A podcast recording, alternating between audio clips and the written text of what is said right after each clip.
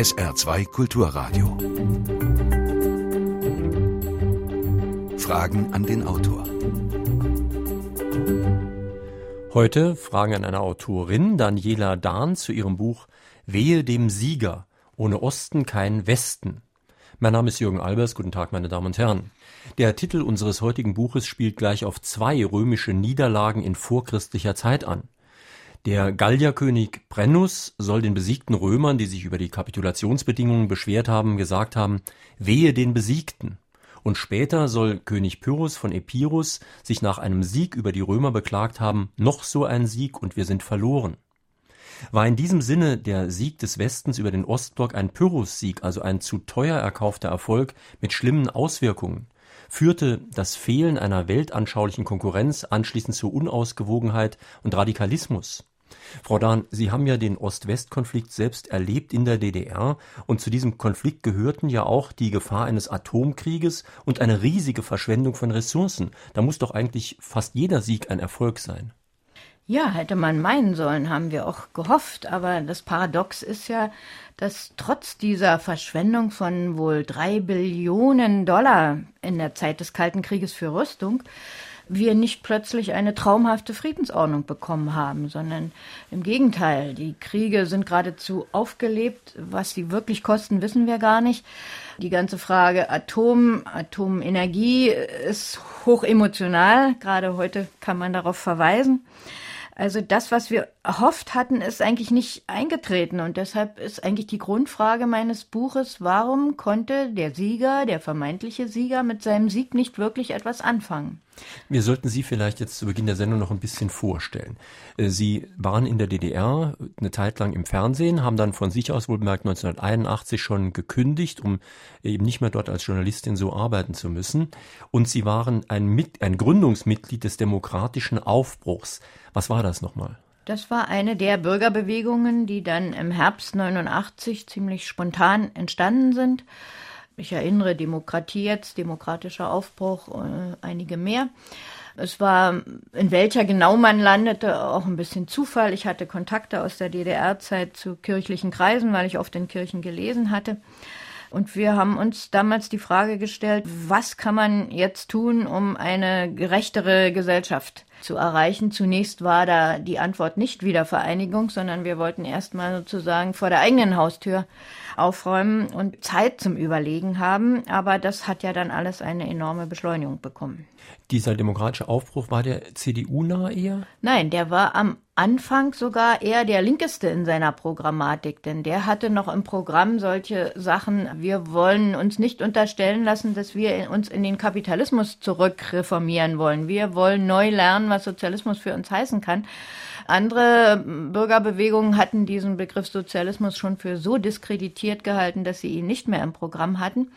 Aber im Laufe der Wochen, wo dann auch also viele Thüringer und Sachsen dazu kamen und immer mehr Versprechen auch aus dem Westen, ähm, hat sich die Programmatik des demokratischen Aufbruchs vollkommen verändert und er ist dann in der Tat, hat dann fusioniert mit der CDU zu der Allianz für Deutschland und da sind dann viele Gründungsmitglieder ausgetreten, ich auch. Sie argumentieren in Ihrem Buch in gewisser Weise marktwirtschaftlich, nämlich Konkurrenz belebt das Geschäft, ein Monopol ist das Ende des Wettbewerbs. Die Frage ist natürlich, kann man diese Argumentation, die wirtschaftlich ja einigen Sinn hat, kann man das auf Gesellschaftssysteme übertragen?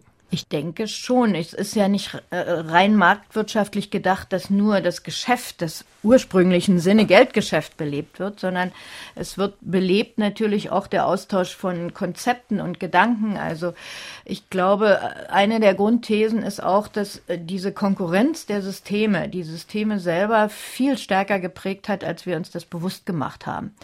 Und zwar von Anfang an. Also als in den 20er Jahren, Anfang der 20er Jahre, die Sowjetunion ihren ersten Fünfjahrplan verabschiedet hat, ist das im Westen mit großer Aufmerksamkeit verfolgt worden. Und es war sicher kein Zufall, dass fünf Jahre später Roosevelt seinen New Deal gemacht hat, weil er mit seiner Wirtschaft auch nicht klarkam. Er hat dann sehr viel stärker staatliche äh, Gesetzgebung einbezogen, hat die Kinderarbeit abgeschafft und so weiter. Und der Siegeszug der sozialen Marktwirtschaft, das muss man sich auch mal bewusst machen, ist ja im Grunde erst nach dem Zweiten Weltkrieg mit Entstehen des sogenannten sozialistischen Weltsystems passiert. Vorher, bis Anfang der 50er Jahre, ist der Lebensstandard in Deutschland äh, in dem ganzen Jahrhundert nicht gestiegen. Zwei Weltkriege hatten alles kaputt gemacht. Also da hat es immer eine starke Konkurrenz, die sich auch belebt und beeinflusst hat um diese Grundthese Ihres Buches nochmal ganz klar zu machen. Sie haben in Ihrem Buch das Zitat, die demokratische Kompetenz des Sozialismus war ein Krüppel, die soziale Kompetenz des Kapitalismus ist ein Invalide.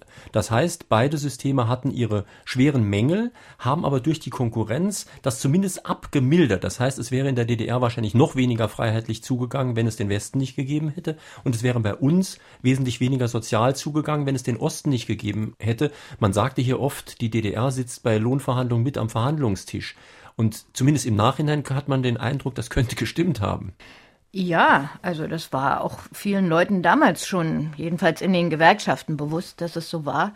Äh, in einem Kapitel spiele ich ja diese sozialen Wettbewerb mal durch. Man kann das direkt auch nach Jahreszahlen verfolgen, wie beide Seiten immer im Wettbewerb standen. Hat eine Seite die Löhne erhöht, hat die andere versucht nachzuziehen. Hat die eine Seite familienpolitische Gleichberechtigungsdinge gemacht, wie in der DDR, gleicher Lohn für gleiche Arbeit, weniger Arbeitszeit für Frauen oder so, hat der Westen versucht nachzuziehen. Im Kindergeld war dieser Wettbewerb, in der Arbeitszeit natürlich.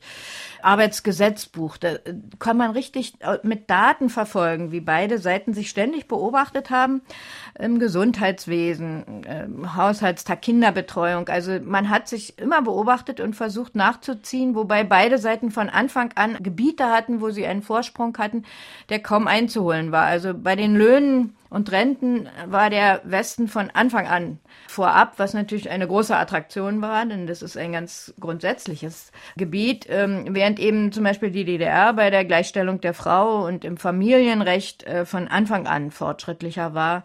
Kinderbetreuung, das weiß man ja heute, aber dass eben zum Beispiel äh, in der Bundesrepublik noch bis in die 70er Jahre eigentlich das Bild der biederen Hausfrau auch Gesetzeskraft hatte, wo der Mann eigentlich oder wo die Frau nur berufstätig sein konnte, wenn sie das mit ihren häuslichen Pflichten vereinbaren konnte. Das war in der DDR seit Anfang der 50er Jahre abgeschafft, auch dass der Mann, also der Mann hatte auch Vorteile davon. Er musste nicht bei einer Scheidung so lange Unterhalt bezahlen, wie das im Westen üblich war, nämlich nur zwei Jahre. Die Frau war selbstständiger. Also da gab es ganz nachweislich immer ein, ein Beobachten und ein positives Konkurrieren. Meine Damen und Herren, in Fragen an die Autorin auf SR2 Kulturradio und D-Radio Wissen sprechen wir heute mit Daniela Dahn zu ihrem Buch Wehe dem Sieger, ohne Osten kein Westen, erschienen im Rowold Verlag, Preis 9,95 Euro. Und Sie können sich wie immer mit Fragen an dieser Sendung beteiligen. Einmal, indem Sie hier anrufen. Die Vorwahl von Saarbrücken ist 0681. Die Nummer unseres Studios 65100. Saarbrücken 65100. Sie können mir auch eine Mail in die Sendung schicken. Fragen an den Autor mit Bindestrichen zwischen den Wörtern at sr-online.de. Und hören wir jetzt vielleicht mal gleich den ersten Anruf. Walter, die komme aus Neunkirchen. Sicherlich stimmt die Einschätzung, dass das Verschwinden der sozialistischen Staaten und somit der Wegfall eines Konkurrenzsystems eine ganz wesentliche Voraussetzung unseres momentanen Rambo-Kapitalismus ist. Eine fatale Sache, zweifellos. Trotzdem ist das, finde ich, kein Grund, den sozialistischen Staatssystemen nachzutrauern. Sie boten nämlich allesamt, verglichen mit der Konkurrenz im Westen, erheblich weniger Freiheit, sprich Meinungs- und speziell Pressefreiheit, aber auch Reisefreiheit und auch weniger Demokratie, Stichwort Scheinwahlen und, last but not least, deutlich weniger Maßnahmen zum Schutz von Umwelt und Klima. Oder würden Sie da irgendwo widersprechen? Nein, das ist ja klar. Nicht umsonst war ich eben im demokratischen Aufbruch, weil dieses Defizit an Demokratie uns sehr bewusst war und das war auch unser Hauptgrund, es abzuschaffen. Wir sind ja auch mit diesem Slogan Wir sind das Volk angetreten. Wir wollten nun endlich mitbestimmen in all diesen Punkten, die Sie da zu Recht aufgezählt haben. Und das ist etwas, äh, was uns leider nicht so richtig gelungen ist, dass diese Grundhaltung, wir sind jetzt Subjekt der Geschichte und wir wollen mitreden, dass die sich erhalten hätte in den letzten 20 Jahren. Stuttgart oder jetzt auch die Atomblockaden sind vielleicht ein kleines Aufflackern dieser Grundhaltung und man weiß nicht, was da noch kommt. Aber natürlich Sie sprechen die Seite an, die die Defizite in der DDR waren. Deshalb spreche ich ja auch nur vom Pseudosozialismus, ein Begriff, den auch Rudolf Barrow oft benutzt hat. Dennoch glaube ich, dass es richtig ist, dass die äh, soziale Seite ein, eine Herausforderung für den Westen war, dass es ihm eine soziale Legitimation abgefordert hat, die ihm heute niemand mehr abfordert. Und das merkt man eben diesem, diesem System an. Ne? Es passt ganz gut zu einer Frage von Jürgen Boos aus St. Ingbert, der fragt, warum werden die überaus positiven Folgen der Wiedervereinigung in den neuen Bundesländern oft nur unzureichend wahrgenommen? Den Eindruck hat man ja wirklich oft, dass drüben eigentlich gejammert wird, dass es jetzt nicht so toll ist, dass aber die positiven Folgen nicht, nicht, nicht oder nicht mehr wirklich wahrgenommen werden. Naja, die Bilanz der letzten 20 Jahre ist eben durchaus gemischt und differenziert zu sehen. Ähm, die positiven Seiten sind die ganz offensichtlichen. Wenn man durch die östlichen Länder fährt, sieht man schon vom Augenschein, was sich da getan hat an den Straßen, äh, wie schön die Städte geworden sind, auch die kleinen Orten, die Fassaden. Es ist ein ganz neuer Eindruck.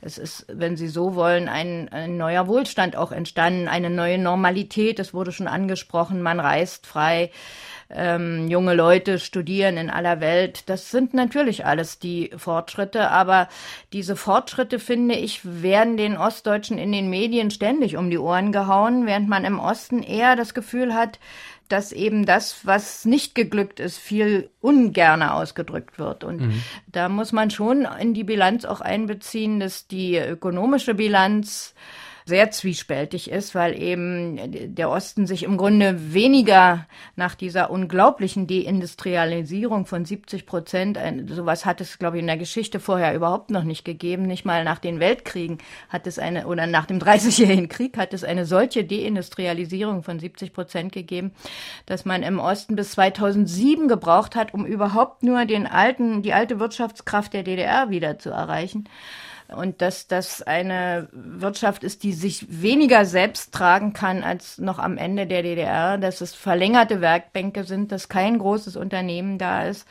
äh, dass wir praktisch dort einen Kapitalisten Kapitalismus ohne eigene Kapitalisten erleben, dass in den großen Unternehmen kein ostdeutsches Kapital ist dass auch der Boden so verteilt wurde, dass die Ostdeutschen heute diejenigen in Europa sind, von denen am wenigsten von dem Grund und Boden gehört, auf dem sie leben. Egon Bahr hat mal davon gesprochen, dass hier Strukturen wiederbelebt wurden, feudale, frühmittelalterliche Strukturen, wie sie selbst in Asien und Afrika seit zwei Generationen überwunden wurden. Und das alles hat natürlich auch mentale Folgen und man hat schon das Bedürfnis, auch darüber sprechen zu wollen. Ich will die Grundthese Ihres Buchs nochmal ganz klar machen. Sie schreiben, in der Praxis sind Plan- und Marktwirtschaft nie idealtypisch verwirklicht gewesen. Gut, wir haben jetzt schon darüber gesprochen, dass bei uns die Marktwirtschaft vielleicht durch den Konkurrenzdruck aus dem Osten eine soziale Marktwirtschaft war. Davon, da hat sich ja auch schon einiges geändert. Aber umgekehrt ist es mir nicht so richtig klar. Wo ist denn die unsichtbare Hand des Marktes im Sozialismus gewesen? Ja, selbstverständlich musste sich der Plan auch nach dem, es gab auch im Sozialismus einen Markt. Leute haben was gekauft oder nicht gekauft. Und der Plan hat versucht, diese Bedürfnisse zu erfassen. Er war zu schwerfällig dafür. Aber natürlich haben im Sozialismus auch marktwirtschaftliche Kriterien eine Rolle gespielt. Mein Vater war Wirtschaftsjournalist. Der hatte eine ständige Republik kleine Marktinformationen in der Berliner Zeitung. Also das gab es auch. Wie natürlich umgekehrt die Idee vom freien Markt ein politisches Konstrukt ist von von Anfang an. Also was Brüssel jetzt macht, sind ziemlich starke geplante Vorgaben. Selbst unter Erhard gab es ein Plangesetz. Also es war zwischen den Gesellschaftsordnungen immer eine Gratwanderung zwischen Plan und Markt. Der Osten hat den Plan verabsolutiert, der Westen den Markt. Und trotzdem gab es in beiden Gesellschaften immer natürlich die jeweilige andere Komponente auch. Und könnte man vielleicht sagen, dass das bisschen Kritik, was aus dem Westen nach Osten rüber geschwappt ist, also zum Beispiel über Westfernsehen und was auch sonst Auswirkungen hatte, auch das System stabilisiert hat, dadurch, dass dann wenigstens überhaupt Kritik geäußert wurde. Denn ein System, das keine Kritik zulässt, geht ja fast immer kaputt. Das geht ja gar nicht anders, weil dann Leute Diktatoren sind, die sind eine Zeit lang mit Erfolg Diktatoren, aber die richten auch alles zugrunde. Und die Kritiker so sehr sie verfolgt wurden, haben eigentlich eine wichtige positive Funktion für jedes System. Und der Westen hat halt dafür gesorgt, dass die Sowjetunion stabiler war, als sie gewesen wäre, wenn es keine Kritik gegeben hätte. Sicher, die äh, Kritik aus dem Westen war ein wichtiges Korrektiv für den Osten, gerade in, in, bürgerrechtlichen Fragen, in freiheitlichen Fragen, manchmal auch in der Kultur, wenn wieder Berichte kamen, welches Buch nicht erscheinen konnte oder so, dann war die Meldung aus dem Westen für den Autor wichtig. Das war ein ganz wichtiges Korrektiv, gerade auch nach den äh, Helsinki-Verhandlungen über die Körbe zu den Menschenrechten war die DDR doch gehalten, in der Öffentlichkeit sich mehr daran zu halten, weil sie immer Kritik aus dem Westen sehr gefürchtet hat. Und das hatte praktische Folgen, wie eben auch die sozialen Leistungen, ich muss es doch wieder betonen, aus dem Osten eben der Versuch der Vollbeschäftigung und so auf den Westen auch immer eine gewisse Herausforderung war. Ein Hörer aus Saarbrücken. Die Ostdeutschen waren vor der Wende ein sehr solidarisches Volk, weil die Gemeinschaft im Sozialismus in hohem Rang stand.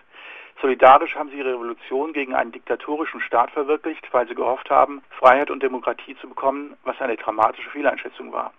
Im Kapitalismus ist es das Individuum, das in hohem Rang steht. Es kann sich aber nur in der Gemeinschaft verwirklichen.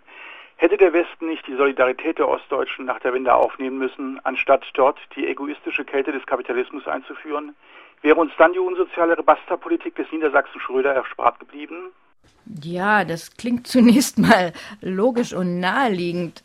Es ist halt nur immer so, dass Interessen dagegen stehen. Es, Friedrich Engels hat mal gesagt, wenn sich eine Idee mit einem Interesse trifft, dann ist es immer die Idee, die verliert. Also was Sie da formulieren, klingt schön, aber ähm, es hätte nicht so viel Gewinn gebracht, wie das, was wir jetzt haben. Also das hatte eine Logik, dass es anders gekommen ist.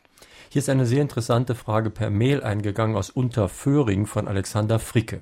Er schreibt, ich bin skeptisch, den Zusammenbruch des Ostblocks und den sogenannten Sieg des Kapitalismus über den Sozialismus für sämtliche folgenden europäischen und globalen Krisen der letzten 20 Jahre verantwortlich zu machen. Das zwanghafte Bewahren alter Ordnungen würde ja dann jeden Sturz korrupter Regimes verbieten. Welche Auswirkungen hätte ein Sturz der Militärdiktatur Birmas auf die Welt? Welche Auswirkungen hätte der Sturz der KP Chinas auf die globale Stabilität? Wer möchte es den betroffenen und leidenden Menschen verbieten, den Umsturz zu betreiben und für ihre Freiheit zu kämpfen? Aber mal in die Zukunft gerichtet. Welche Maßnahmen empfiehlt die Autorin der deutschen Regierung, um künftige wirtschaftliche Krisen zu vermeiden und um den sozialen Ausgleich zu fördern? Ich will ja gar nicht eine monokausale Geschichtsschreibung hier betreiben. Ich will gar nicht behaupten, dass dies der einzige Grund war, der die Systeme geprägt hat. Ich will nur sagen, dass diese Überlegung oft unterbelichtet ist und dass es wert ist, mal darüber nachzudenken. Ich will genauso wenig sagen, dass wir, um dieses Gleichgewicht zu haben, zu dem alten äh, DDR- oder Ostblock-System zurück müssen. Das wäre ja aberwitzig.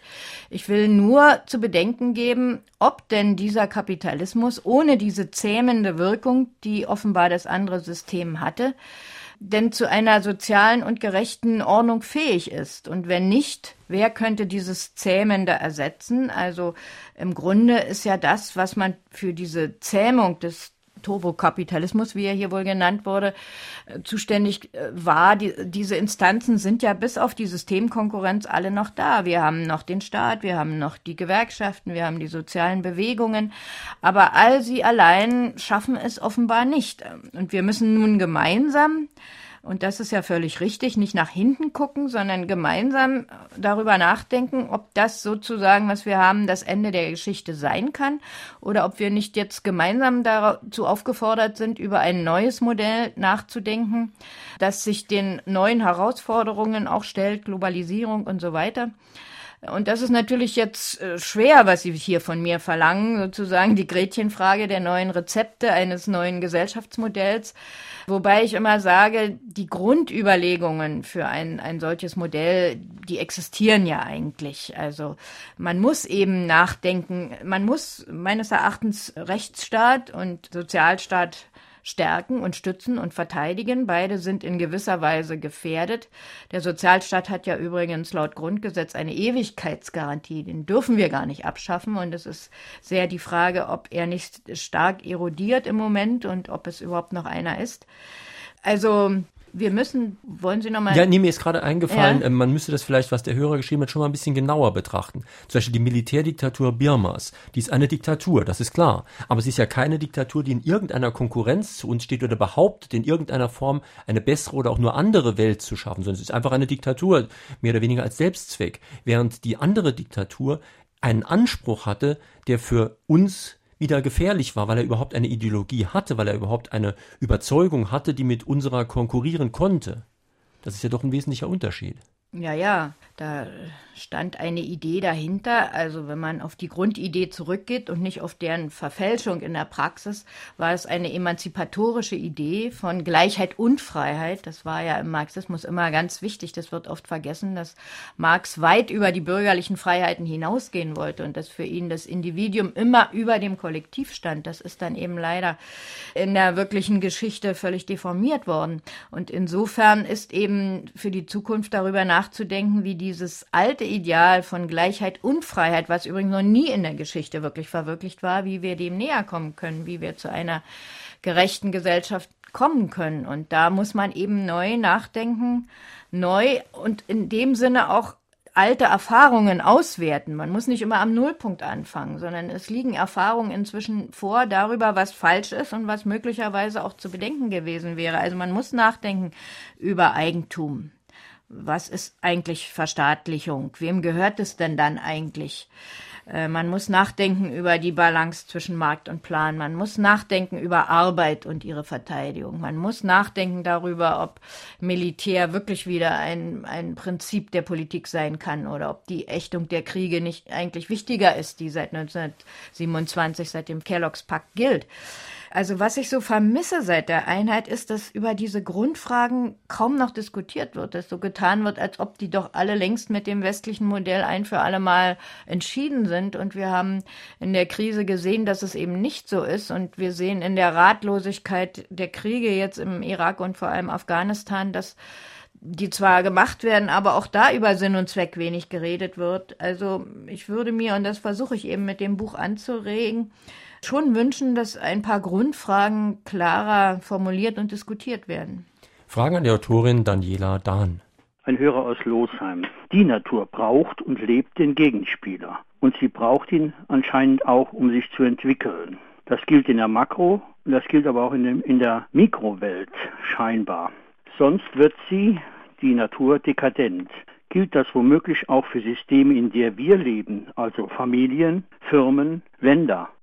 Ja, jetzt muss ich vielleicht doch mal dazu sagen, dass es eigentlich nach der Theorie unserer eigenen Gesellschaft sowieso der Fall ist. Man spricht ja in Amerika von Checks and Balances, also von Gegengewichten. Man spricht bei uns schon in französischer Tradition von eben der Verteilung der Macht, von der Gewaltenteilung und so weiter. Das heißt, wir haben das alles ja auf dem Papier sowieso. Wir haben eine Gewaltenteilung. Wir haben verschiedene Parteien, die miteinander konkurrieren sollen um die Gunst der Wähler. Das heißt, eigentlich sind alle Institutionen da, die wir brauchten. Es wird nur inhaltlich vielleicht ein bisschen Pfeffer fehlen. Ja, es ist ja an sich die Grundidee der Demokratie, dieses, was der Hörer hier anspricht, diese beiden Seiten immer wieder sich äh, austauschen zu lassen und einen Interessenaustausch äh, stattfinden zu lassen, bei dem sich dann die Mehrheit durchsetzt, weil sie bessere Argumente hat, leider in der Praxis manchmal auch einfach mehr Geld hat, wie auch immer.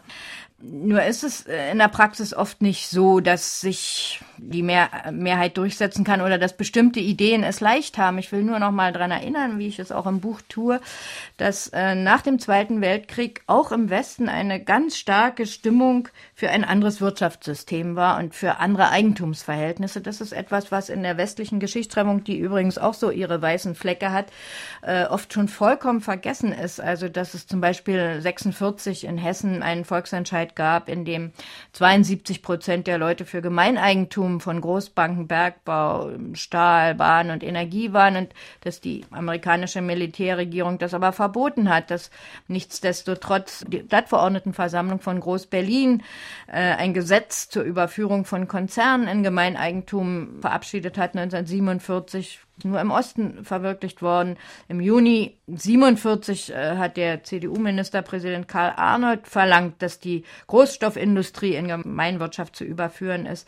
Äh, ich könnte die äh, lange fortsetzen, die Reihe. Der Landtag in Nordrhein-Westfalen hat ein Gesetz zur Sozialisierung der Volkswirtschaft verabschiedet, 1948 britische Militärregierung verboten. Die lange diskutierten Betriebsrätegesetze in Hessen, Baden-Württemberg und Bremen sind von General Klee verboten worden, weil weil er meinte, zu viel Mitbestimmung soll nicht sein. Also manchmal muss man sich schon auch fragen, ob nach dem Krieg es nicht sogar der Kapitalismus leichter hatte als die Demokratie, ob er nicht im Grunde das war, das Modell, was übertragen wurde. Denn äh, nach meinem Eindruck war gar nicht umstritten unter den Deutschen die Demokratie, sondern die Wirtschaftsordnung. Und da haben nun wieder die Besatzungsmächte auf beiden Seiten natürlich heftig eingegriffen und ihr Modell übertragen, nicht immer mit demokratischen Mitteln. Aber Sie sagen sehr richtig, dass in der Geschichtsschreibung weiße Flecken sind. Ich meine, das ist ja jetzt nicht typisch nur für die Bundesrepublik nach dem Krieg, obwohl Sie da recht haben. Also das ist wirklich ein Abschnitt unserer Geschichte, der weitestgehend verschwiegen ist, vielleicht ein zu bewusstes Wort, der einfach nicht behandelt wird.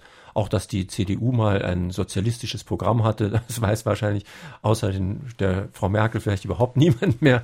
Übrigens weiß man auch nicht mehr, dass die Stuttgarter schon immer ein aufmüpfiges Volk waren. Die haben nämlich einen großen, eine Protestkundgebung äh, im Oktober 48 gegen die Wirtschaftspolitik von Erhard gemacht und das äh, war so dramatisch, dass da also sogar berittene Formationen, dass sogar amerikanische Panzer auffuhren und ein Ausnahmezustand verhängt wurde. Äh, auch das weiß man heute nicht mehr.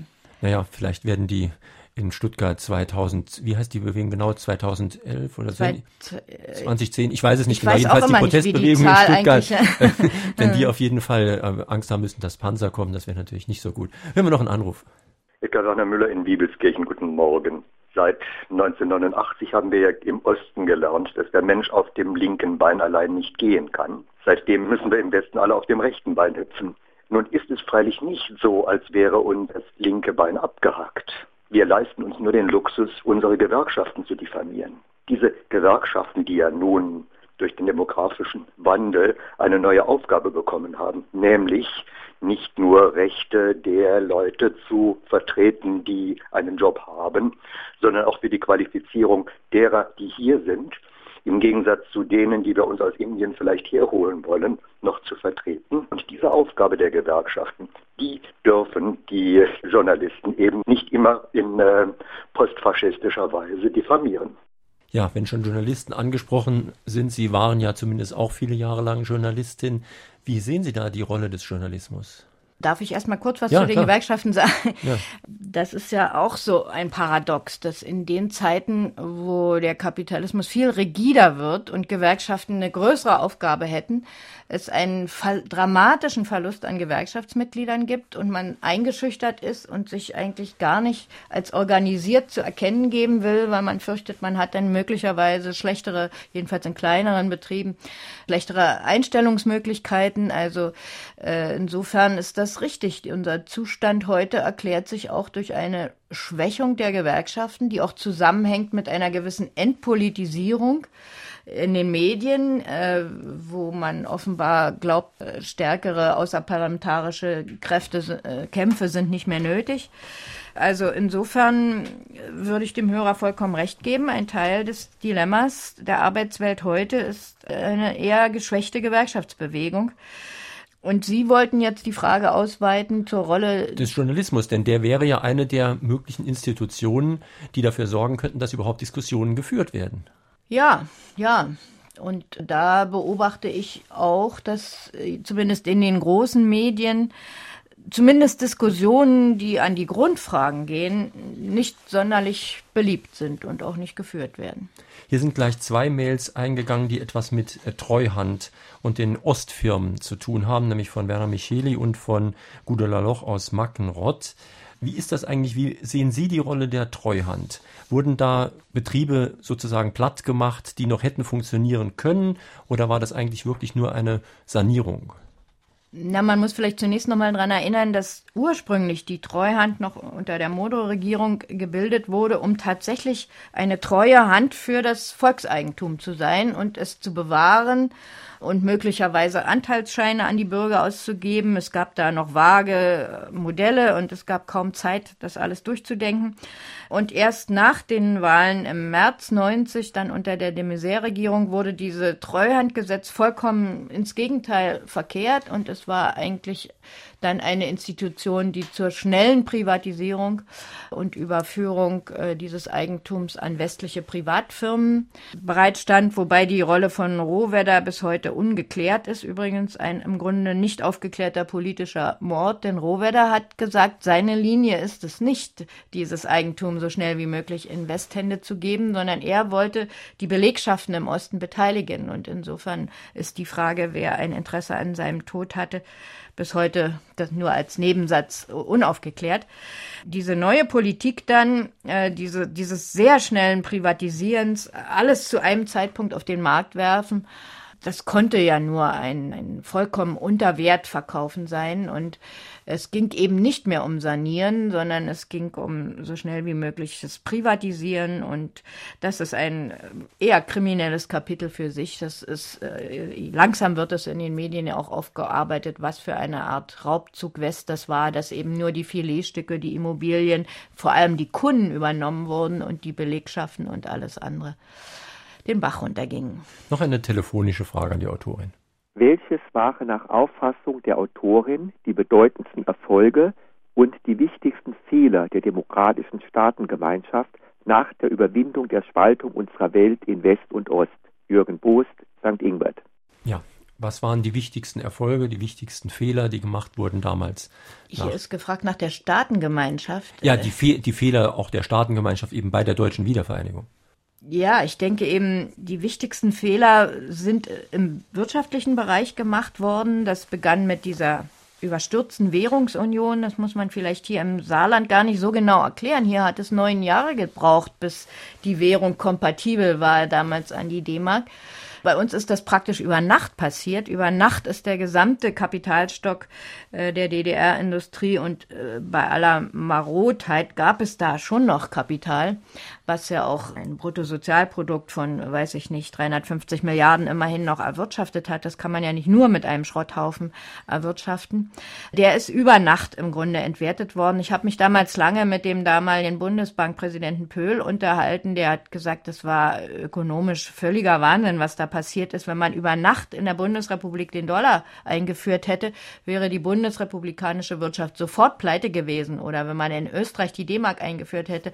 Man kann nicht in einem wirtschaftlich schwächeren System eine stärkere Währung ungeschützt einführen. Damit ging die wirtschaftliche und politische Abhängigkeit schon mal los. Dann kam eben dieses Treuhandgesetz mit der schnellen Privatisierung und hm, vielleicht schon vergessen dieses Prinzip Rückgabe vor Entschädigung, wo 2,2 Millionen Anträge zur Rückgabe von privaten Wohneigentum viele, viele Jahre, viele, viele Menschen gelähmt hat, zum Teil auch vertrieben hat und sehr viel Streit zwischen Ost und West äh, hervorgerufen hat.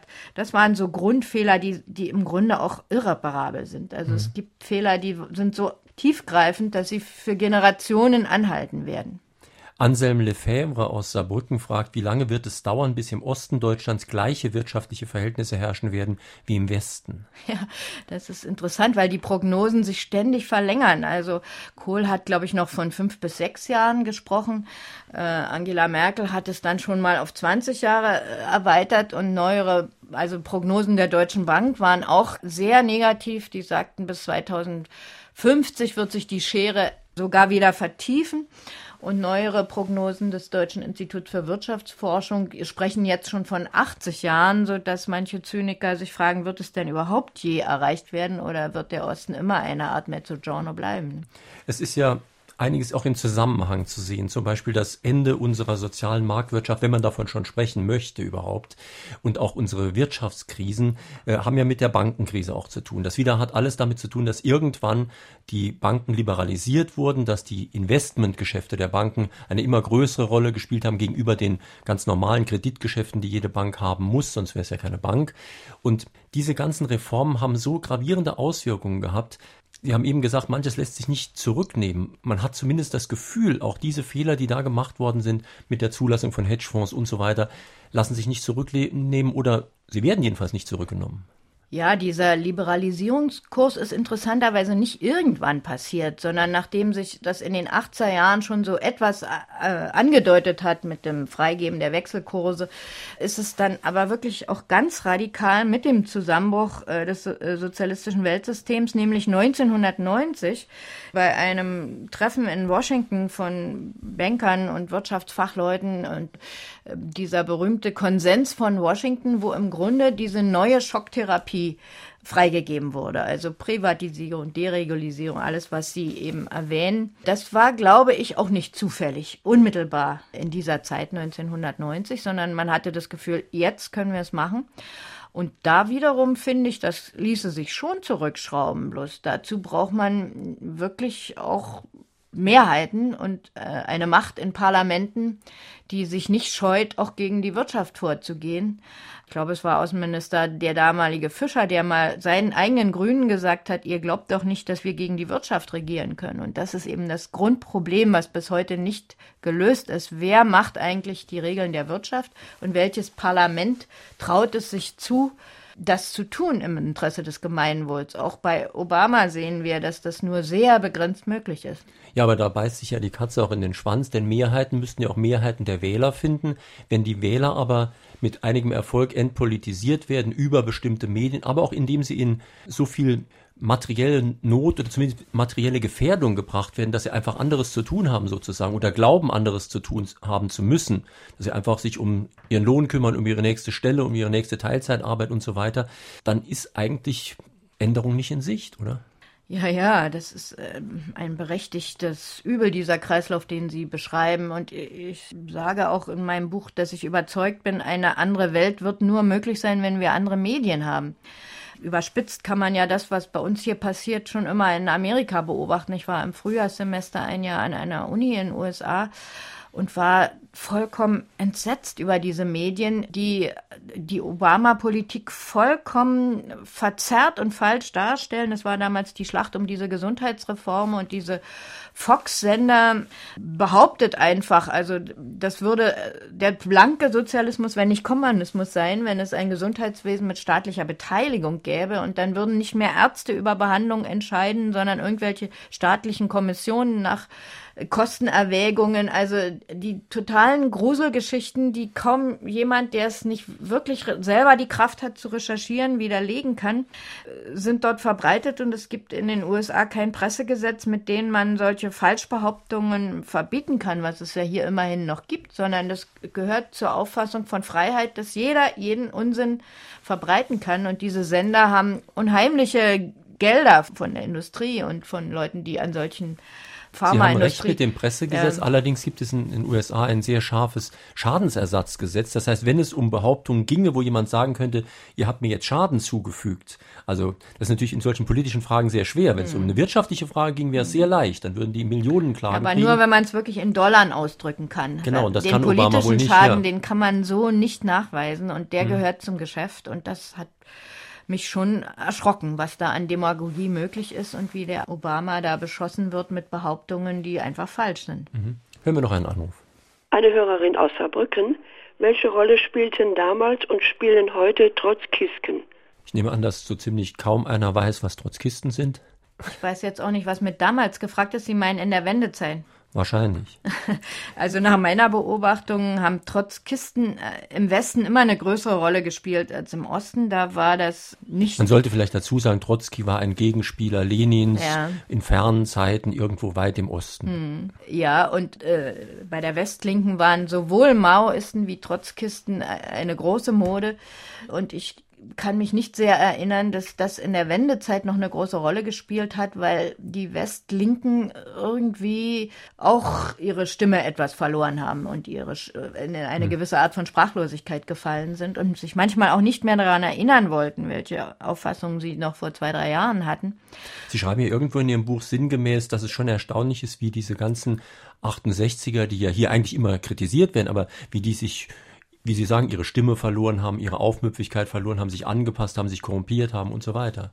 Ja, das war für uns schon auch überraschend, dass plötzlich sie das offenbar so verinnerlicht haben, dass diese Ordnung, die für sie ja nie blank eine Alternative war, der Osten, aber doch äh, die Frage, dass man das eigene System auch hinterfragen muss, dass das mit der Wende auch so weggebrochen ist. Mhm. Das ist auch etwas, äh, wo ich Gorbatschow, der sicher sehr viele Fehler gemacht hat und der von Wirtschaft nicht viel verstanden hat, aber in einem Punkt zitiere, dass er sagt, wir haben uns eigentlich auf die Dissidenten im Westen verlassen, dass wir bereit waren, unser gesamtes System in Frage zu stellen und sozusagen auf dem Tablett zu liefern und davon ausgegangen sind, dass der Westen seine Mängel in gleicher Offenheit diskutieren wird. Und das ist überraschenderweise nicht geschehen. Und er sagt, ich warte eigentlich heute noch auf die Dissidenten im Westen, die das aufgreifen, was aufzugreifen wäre. Aber das ist doch ganz normal. Die Dissidenten im Osten waren hier sehr beliebt und die Dissidenten aus dem Westen waren im Osten sehr beliebt. Aber im eigenen Land ist ein Dissident ja nie beliebt. Ja, aber die Ostdissidenten, zum Beispiel die Autoren, Kollegen und so von mir, ich denke so an Christa Wolf, Volker Braun, Christoph Heim, Stefan Heim, wie wurde der behandelt im Bundestag, die waren nämlich auch nur so lange beliebt, als sich ihre Dissidenz auf den Osten bezog. Als man merkte, dass sie auch im Westen eigentlich äh, Skeptiker bleiben und Fragen stellen, wurden sie schlagartig überhaupt nicht mehr beliebt und sind nicht mehr in der Art mit Preisen überschüttet worden, wie das noch vor der Einheit üblich war. Wir lernten in der Schule, dass in der DDR stets das sogenannte Schreckgespenst des Kapitalismus an die Wand gemalt wurde. Dieses wurde von uns in unserer Selbstzufriedenheit nur milde belächelt. Aber heute, 20 Jahre nach dem Ende der DDR, in unserem derzeitigen Turbokapitalismus mit Rückbau von Sozialsystemen und Finanzkrise etc muss ich fairerweise sagen, dass diese Einschätzung gar nicht so falsch war. Das ist wohl wahr. Das ist also auch im Osten vielen erst bewusst geworden, weil man diesen ganzen, ob nun weiß ich, Staatsbürgerkundeunterricht oder Gewerkschaftsschuljahr, Parteilehrjahr, das war alles so, oder man hat geglaubt, das ist so einseitig und hat so wenig mit dem Bild übereingestimmt, dass man über das Fernsehen und die Werbung vom Westen so kannte oder auch von der Westverwandtschaft, die mit schönen Autos kam und nicht einräumte, dass da noch ein hoher Kredit drauf ist, dass man es eben nicht glaubte, weil eben auch das Bild, was in den Medien im Osten über die DDR verbreitet wurde, beschönigt war, dachte man, es ist auf der anderen Seite dämonisiert und nun Wer stellt sich lügt, raus, dem glaubt man nicht, ne? ja, ja, und nun stellt sich raus, Nanu, die äh, Analyse von Marx dieses Kapitalismus, da ist offenbar doch sehr viel Wahres dran und wir hätten vielleicht mal genauer hinhören müssen man muss ja überhaupt mal differenzieren, weil wir gerade von den Lügen sprechen. Mit Lügen ist es ja auch immer so, dass die nicht überall gleich stark sind. Sie schreiben ja auch, dass in der DDR eine relativ große Freiheit herrschte an der Werkbank. Das heißt, wenn die Arbeiter rumgeschimpft haben, das konnten die ruhig machen. Im Gegenteil, der Chef musste sich verantworten, wenn ein Arbeiter gekündigt hat. Das muss man sich mal vorstellen. Man kann sich wirklich fast gar nicht vorstellen, dass mein Chef Ärger bekommt, wenn ich kündige. Umgekehrt wäre es, wäre es wohl normaler hier. Während in höheren Etagen, vor allen Dingen in höheren Etagen der Medien, Sie haben das ja im Fernsehen mit Sicherheit selbst erlebt, sobald dann die großen Sendungen kamen, da wurde natürlich heftig der Daumen drauf gehalten. Das ist genau so gewesen. Also intellektuelle, Kulturschaffende und weiß ich, Theologen, Wissenschaftler, da war der Spielraum viel kontrollierter, viel begrenzter als wirklich an der Basis, weil äh, es herrschte Arbeitskräftemangel. Man brauchte jeden Arbeiter. Äh, die DDR verstand sich als Arbeiter- und Bauernstaat. Und das war nicht nur ein Slogan, das hatten glaube ich. Ich hab, war als Journalistin sehr oft in Betrieben, also habe auch viele Geschichten von Arbeitern aufgeschrieben, auch mit Originaltonhörspielen. Ich glaubte, ihre Denken und Fühlen schon einigermaßen zu kennen und die hatten ein Selbstbewusstsein, das nicht mit dem vergleichbar ist, was heute in Betrieben geschieht. Ja, meine Frage, war Herr Dr. Gregor Gysi Stasi-IM oder war er kein Stasi-IM? Er streitet es ja bis zum heutigen Tage ab. Und eine weitere Frage zu dieser Sache, wo sind die vielen Milliarden SED-Gelder gelandet? Daraus wurden ja dann über die Hälfte an Milliarden äh, DM und mittlerweile dann Euros.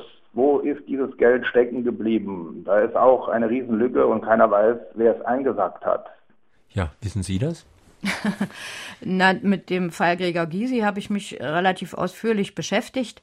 Natürlich musste ein Anwalt in der DDR Kontakte haben, ob das nur der Staatsanwalt war, der es weitergesagt hat oder ob der Mensch, mit dem er Kontakte haben musste, ein direktes Ticket bei der Stasi hat. Das war ihm möglicherweise überhaupt nicht bewusst. Jedenfalls ist die Behauptung, dass er IM war, auch nach 20 Jahren Recherchetätigkeit in der Stasi-Unterlagenbehörde, nicht belegt worden. Und es ist glaube ich, jetzt endgültig abgeschlossen, diese Untersuchung, und es darf nicht behauptet werden, weil es nicht wahr ist.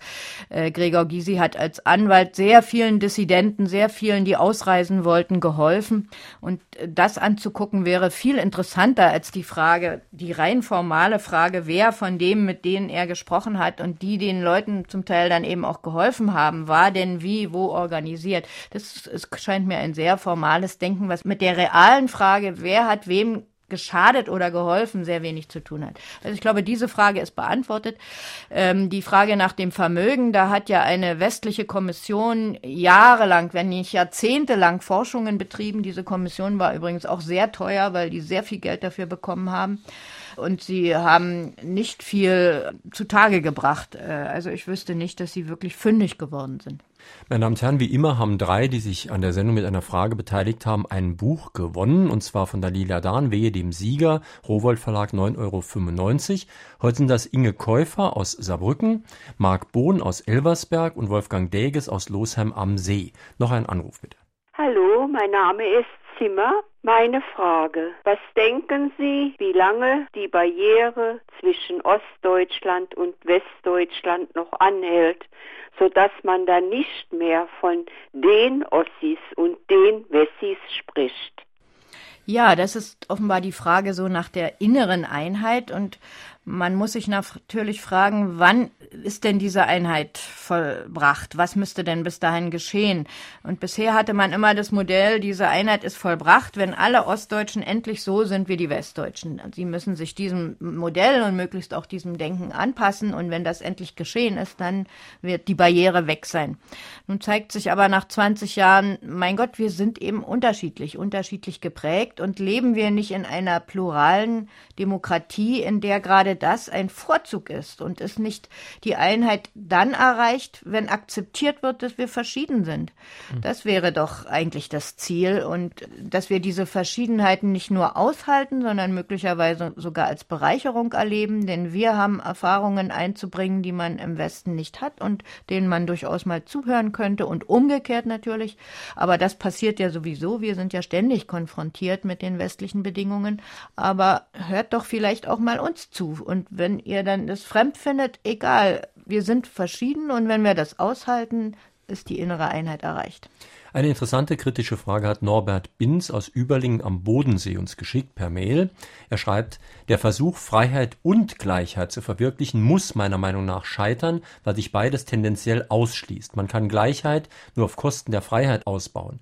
Für die Gesellschaft bedeutet das, wie viel Freiheit möchte sie erlauben und wie viel Gleichheit der Verhältnis ist erstrebenswert. Würden Sie da widersprechen? Nein, nicht. Also schon Goethe hat gesagt, wer Freiheit und Gleichheit zugleich verspricht, muss ein Tor sein. Es kommt eben immer darauf an, das richtige Maß von beidem zu finden. Und was richtig ist, darf auch nicht oktroyiert werden, sondern das muss in einem demokratischen Prozess herausgefunden werden. Meinungsforscher äh, haben herausgefunden, dass sich das Denken über Freiheit und Gleichheit auch verändert hat, auch im Westen in den letzten 20 Jahren. Für sehr viel mehr Menschen, auch im Westen, ist soziale Gerechtigkeit ein höherer Wert geworden als Freiheit. Dieses relativ absolute, dieser absolute Begriff, der ja eigentlich auch nur eine Basis hat, wenn er eine materielle ähm, einen materiellen Rahmen für die Person hat. Also wer das Geld nicht hat, der hat nicht die Reisefreiheit und der hat möglicherweise heute schon nicht mehr die Studienfreiheit und so weiter. Das heißt, äh, eigentlich ist jeder Wert nur ein Wert, wenn er von der anderen Seite in gewisser Weise auch was hat. Es ist ja auch kein Zufall, dass die UNO-Menschenrechtscharta beide Werte äh, heraushebt. Und der eine ohne den anderen ist nichts wert. Der eine absolut äh, geht nicht und der andere absolut geht nicht. Aber wir müssen von beidem ein Maximum zusammenbringen, sonst taugt's nichts. Mein Name ist Rudi Müller und ich rufe aus Pirmasens an und ich habe folgende Frage und Feststellung. Der Österreicher Werner Schneider hat einmal gesagt, nach der Wende zynisch gesagt, man sollte sich keine Kolonien kaufen, wenn man sich die nicht leisten kann. Und Frau Boley sagte, dass die Wende der DDR und der Anschluss ein Konsumputsch war. Lockte der Goldene Westen äh, mehr als die Drohung von Lenin, der doch sagte, wir werden den Westen ein Stück verkaufen, an dem er sich erhängt. Sinngemäß sinngemäß. Ja, eine Konsumrevolte.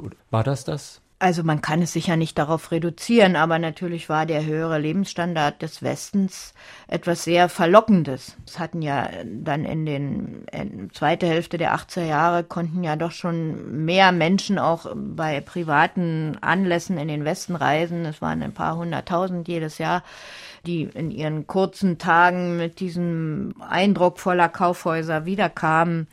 Äh, man kannte den Westen aus dem Fernsehen, man kannte ihn aus den Intershops, die ja eigentlich auch ein Fremdkörper in, in dem östlichen Ideengebäude waren. Und äh, das ist verständlich, dass Menschen auch so leben wollten. Äh, ja, Sie sagen Lenin, das hatten wir ja schon gesagt, die Drohungen oder der Preis, mit der dieser Wohlstand erkauft werden würde, den die Schwächeren zu zahlen haben würden, den konnten sich viele nicht vorstellen. Man dachte, die sozialen äh, Sicherungen würden bleiben und das andere würde dazukommen. Wir haben noch Zeit für einen Anruf. Dieter Zörbruchsal.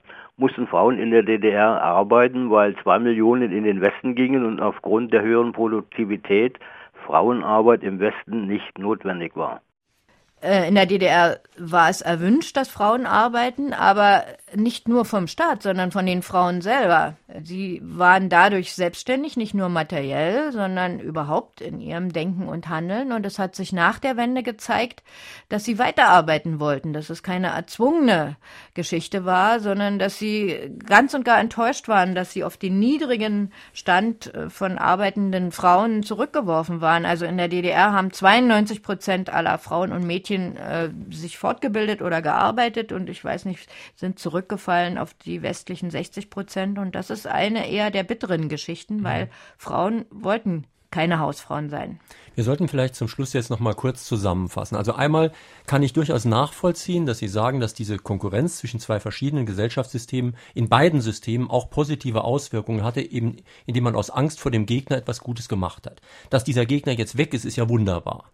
Äh, wir würden uns ja bestimmt nicht den Warschauer Pakt zurückwünschen. Aber wie können wir jetzt die positive Folge eines negativen Systems ausgleichen? Also wie können wir jetzt hier bei uns dafür sorgen, dass obwohl dieser Gegner fehlt, trotzdem noch eine Opposition da ist, die das Schlimmste zumindest verhindert? Ja, ja, das ist die Kardinalfrage. Wer ersetzt diese Zähmungsfunktion, diese Konkurrenzfunktion, die vorher da war? Und diese Position ist eben leider noch von niemandem eingenommen. Und im Grunde gibt es darauf nur eine Antwort. Das muss der Bürger, das muss die Demokratie ersetzen. Ich werde das auch bei Lesungen oft gefragt, ja, wer soll es denn machen? Und dann sage ich, na, Sie sitzen doch hier, Sie müssen es machen. In einer Demokratie muss man sich organisieren, alleine wird man nichts erreichen, man muss sich zusammentun und diese Gesellschaft bietet die Strukturen dafür, nicht nur in Parteien, aber auch in, in Gewerkschaften, in Attac, in allen möglichen Vereinen kann man sich zusammentun und zeigen, dass man wirklich das Volk ist. Aber es ist interessant, dass Sie Attac äh, erwähnen, denn das ist ja wenigstens eine Organisation, die überhaupt theoretische und grundlegendere Kritik übt. Das ist ja wohl auch der springende Punkt, nicht nur irgendwelche Kritik, sondern auch grundlegendere. Ja, tun sie. Ob es die einzigen sind, weiß ich jetzt nicht. Ich denke schon, dass es die Linke und in Ansätzen die Grünen und die SPD schon äh, auch merken, dass man doch wieder Fragen stellen mhm. Aber es, es gibt diese Vereinigungen und ich wundere mich manchmal, dass nicht mehr Bürger mitmachen, denn es sind ihre ureigenen Interessen und die Interessen ihrer Kinder, die da verhandelt werden. Meine Damen und Herren, in Fragen an die Autorin auf SR2 Kulturradio und D-Radio Wissen war das Daniela Dahn zu ihrem Buch Wehe dem Sieger, ohne Osten kein Westen, erschienen bei Rowold, Preis 9,95 Euro. Die Sendung, die Sie gerade gehört haben, werde ich morgen früh ins Internet stellen. Sie können sich dann herunterladen, nochmal anhören oder auch bei sich speichern. Nun haben wir hier im Internet noch ein zweites Podcast-Angebot, unser Klassikerfach von Fragen an den Autor. Dort steht jetzt wieder eine Sendung aus der schwarz-grünen Frühgeschichte, nämlich Herbert Gruhl 1982 zu Das Irr irdische Gleichgewicht. Und ich könnte mir bei der Sendung, die wir gerade gehabt haben, vorstellen, dass Sie da gerne noch drüber diskutieren möchten. Und Frau Dahn kann sich an der Diskussion dann auch noch beteiligen. Wir haben ja einen Blog im Internet, ein Diskussionsforum. Wenn Sie auf www.sr2.de gehen, dann auf Fragen an den Autor, dann finden Sie den, dann können Sie Ihre Meinung, Ihren Kommentar zur Sendung abgeben, sich auch untereinander austauschen oder auch Kritik äußern. Am nächsten Sonntag haben wir Guido Eckert zu Gast. Sein Buch heißt Der Verstand ist ein durchtriebener Schuft. Es geht da um Weisheitslehren, internationale. Wie können wir zurückfinden zu den grundlegenden Bedingungen unseres Lebens und uns einfach geistig weiterentwickeln. Schönen Tag, schönes Weiterhören wünscht Jürgen Albers.